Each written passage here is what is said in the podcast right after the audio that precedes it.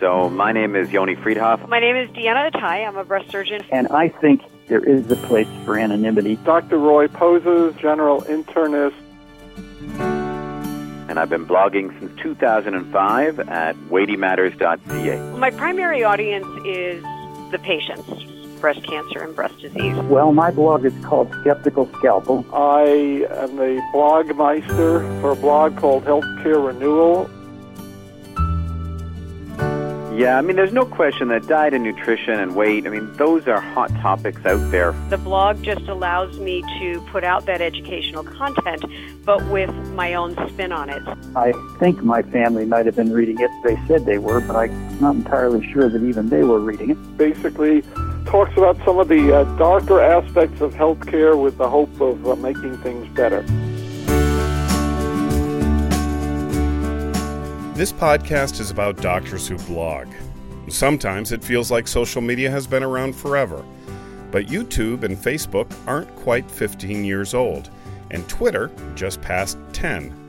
The granddad of them all is blogging, with people blogging on the web for about 20 years now.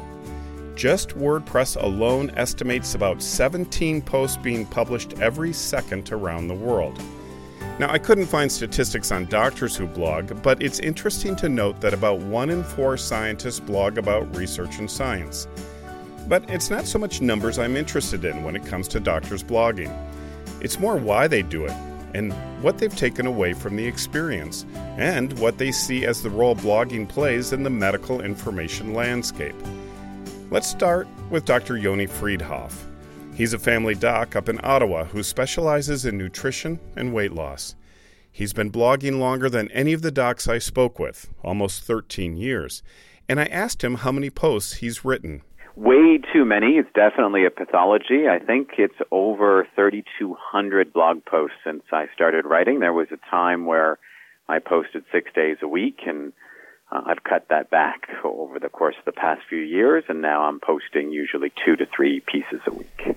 Now, almost 13 years and 18 million site visits later, I ask Freedhoff if the blog has changed him. Well, so I definitely think I've changed in terms of my writing style or my approach to being outraged. You know, I still am regularly outraged, but I've learned over the years that, you know, angry writing doesn't tend to have the impact you hope. And at the beginning, in my early days, especially 2006, 2007, I was a very angry blogger and you know, you, you get your echo chamber clapping you on the back for being angry, but you know, if you want to reach more people, I think providing them with the information that led you to become outraged is more useful than trying to simply convey your outrage. Freedhoff strikes me as mild mannered, but I do have a sense of why he's been outraged. His area of expertise, nutrition, and especially obesity, seem particularly prone to misunderstanding and misinformation.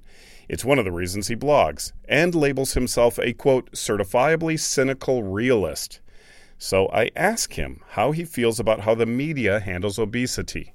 Yeah, I mean, the media handles obesity pretty poorly. Uh, it's still stuck and mired, although it's getting better slowly in the personal responsibility trope of obesity that, you know, if people simply tried hard enough or wanted to enough, that somehow they would uh, change their weights and that you know this is a, a condition that is well within the locus of control of everyone. And it relies on truisms of eat less and exercise more but that's as useful a truism as buy low sell high is to becoming rich.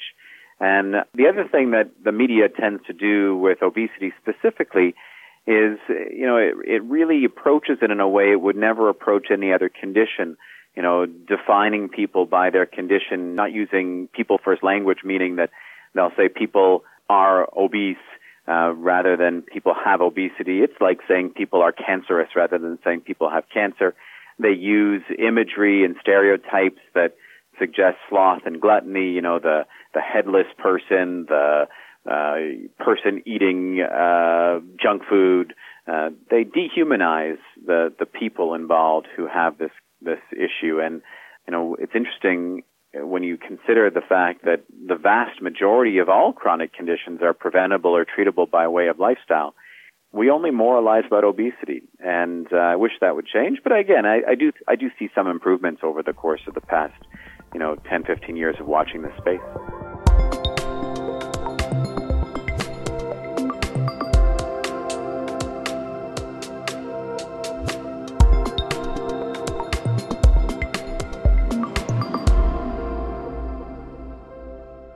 Dr. Roy Poses, like Freedhoff, is an internist.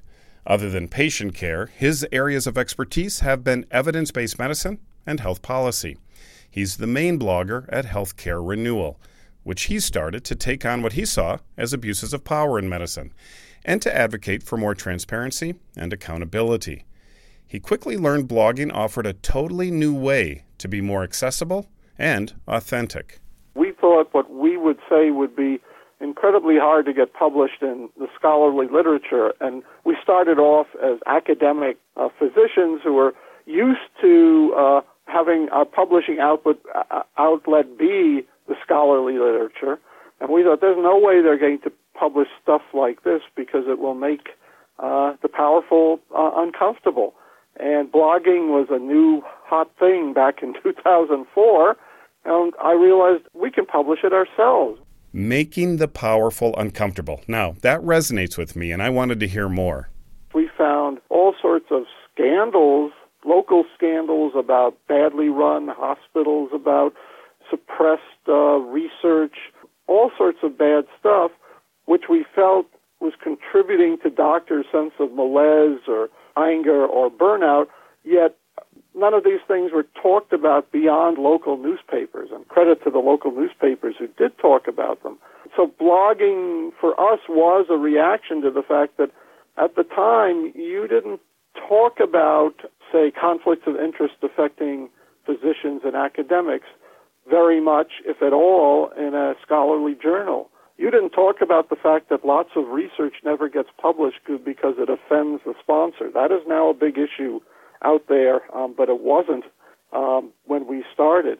So yes, you can say it was a reaction to the fact that uh, certain things were not spoken of in polite society, uh, even if they should have been.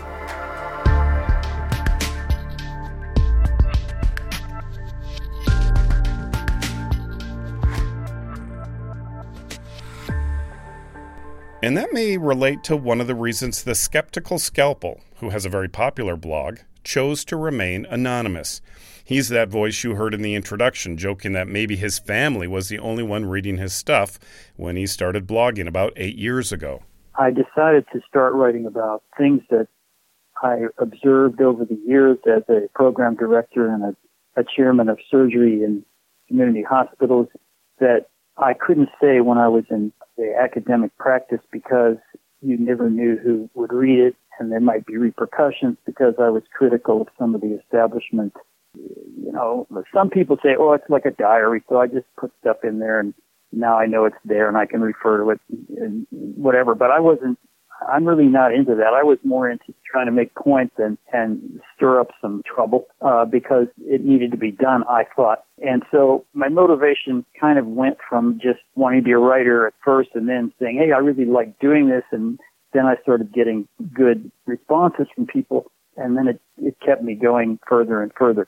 And the skeptical scalpel isn't the only one who brought up feeling wary of the medical establishment. This strikes me as both understandable and sad. Understandable because medicine is by nature conservative and dedicated to publishing science, not opinion. On the other hand, it's a bit sad because challenging the status quo is a necessary fuel for advancing medicine. And I'd like to think it's in the best interest of both academic medical centers and scholarly journals to encourage alternative viewpoints. Now, that's just my opinion, but here's an opinion that was shared by all the doctors I spoke with blogging has given them a voice.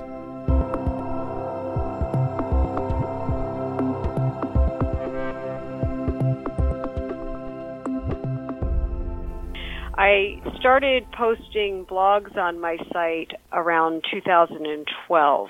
And I actually had reservations about that initially because I um, didn't think that I had a lot to say But UCLA breast surgeon Deanna Attai ended up having plenty to say. She's one of the most active breast surgeons on social media I know. And like nutrition expert Yoni Freedhoff, she says the audience she is trying to reach with her blog is mostly patients, and she feels strongly about having a social media voice. I ask her why.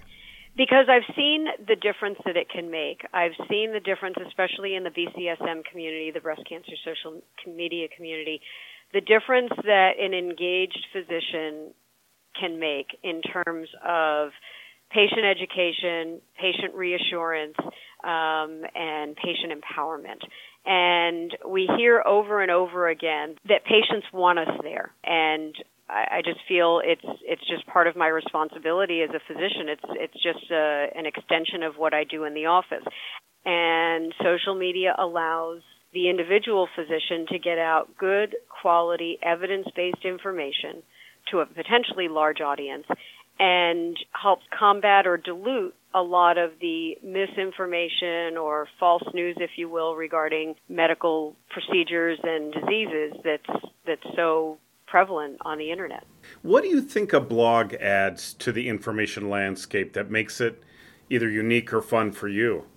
Well, it allows me, the blog allows me to go into more detail, uh, go into a lot more nuance. A lot of the subjects related to breast cancer have multiple sides and they're not always easily covered in a 140 or even a 280 character tweet.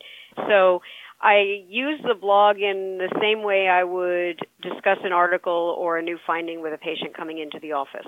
So here is the information and here's my take on it and this is why I think this new finding is either good, bad, indifferent. Here are the cautions.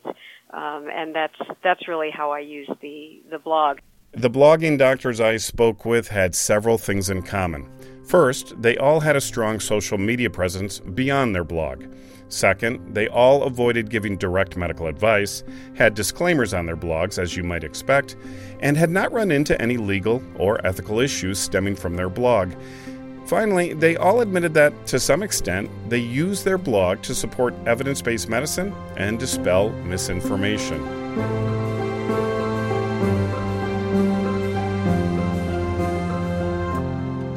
Let's wrap up this podcast with a question I asked each of the four bloggers I interviewed, and that is what advice do you have for other healthcare providers considering blogging, or whether or not to get involved with any type of social media? I think physicians as a whole should be focusing more thought on whether they are doing enough as advocates for public health and for their patients outside of their practices. And, uh, and that's where blogging and social media, I think, are very powerful. You are able to drive discussion far beyond, uh, you know, your own personal space. I think the attention span of most internet readers is about 15 seconds. If you don't grab them in 15 seconds, you're not getting anywhere and nobody's going to read a 1500 word blog or even a thousand word blog. I try to keep mine around five or 600 words because I just think that if you go drone on and on, it better be pretty damn good prose or you're, they're checking out. It gives you an opportunity that you would not have had uh, prior to the internet to speak your piece, to make your opinions heard, possibly to, to put in to put information out there. I do think it's important that physicians, especially in this day and age when it's so easy to get wrong information, that physicians set themselves up in some sort of public or social space to be a source of good quality information for patients and the public. Would you call that a responsibility? I I do think that we have a responsibility to educate. I will stop short of saying all physicians have to be on social media, um, but social media is one way that we can educate a large number of patients, much more than we could ever reach in our offices and our practices.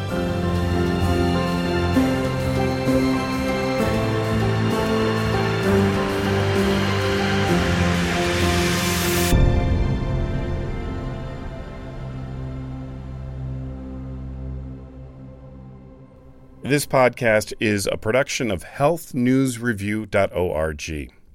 It's produced at our institutional home, the School of Public Health at the University of Minnesota, along the banks of the mighty Mississippi River. I'm Michael Joyce. Thanks for listening.